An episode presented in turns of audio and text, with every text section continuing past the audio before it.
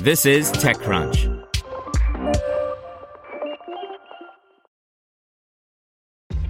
This episode is brought to you by ShipStation. You know, some things take a lot of work, like sending little robots to far off distant planets. And just as that's challenging, so too is running a successful e commerce business, especially when there's so much to do. So I want to introduce you all to ShipStation. Now, I love using ShipStation because of its easy to use dashboard, which makes managing orders and printing labels a breeze and super smooth. Oh, and the customer service is just out of this world. It's exactly what you need to help grow your business. Sign up for your free 60-day trial at shipstation.com slash technews. That's shipstation.com slash technews. Brought to you by the SoFi Daily Podcast. Reaching financial independence starts with having the right information.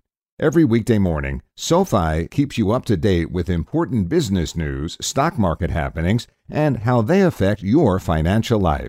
Get your money right and search for SoFi, S O F I, wherever you get your podcasts. Ampere announces latest chip with a 128 core processor. By Ron Miller.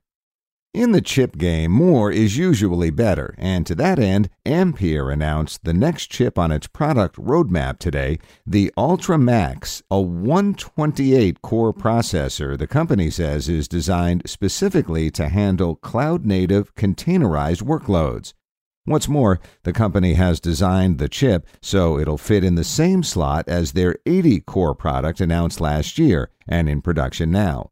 That means that engineers can use the same slot when designing for the new chip, which saves engineering time and eases production, says Jeff Wittich, the VP of products at the company. Wittich says that his company is working with manufacturers today to make sure they can build for all of the requirements for the more powerful chip. The reason we're talking about it now versus waiting until Q4 when we've got samples going out the door is because it's socket compatible. So the same platforms that the Altra 80 core go into, this 128 core product can go into, he said. He says that containerized workloads, video encoding, large scale out databases, and machine learning inference will all benefit from having these additional cores. While he wouldn't comment on any additional funding, the company has raised $40 million, according to Crunchbase data. And Wittich says they have enough funding to go into high volume production later this year on their existing products. Like everyone, the company has faced challenges keeping a consistent supply chain through the pandemic, but when it started to hit in Asia at the beginning of this year, the company set a plan in motion to find backup suppliers for the parts they'd need should they run into pandemic related shortages.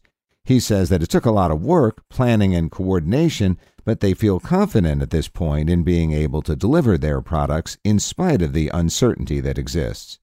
Back in January, we actually already went through our list of suppliers and we diversified our supply chain and made sure we had options for everything. So we were able to get in front of that before it ever became a problem, he said. We've had normal kinds of hiccups here and there that everyone's had in the supply chain, where things get stuck in shipping and they end up a little bit late, but we're right on schedule with where we were. The company is already planning ahead for its 2022 release, which is already in development.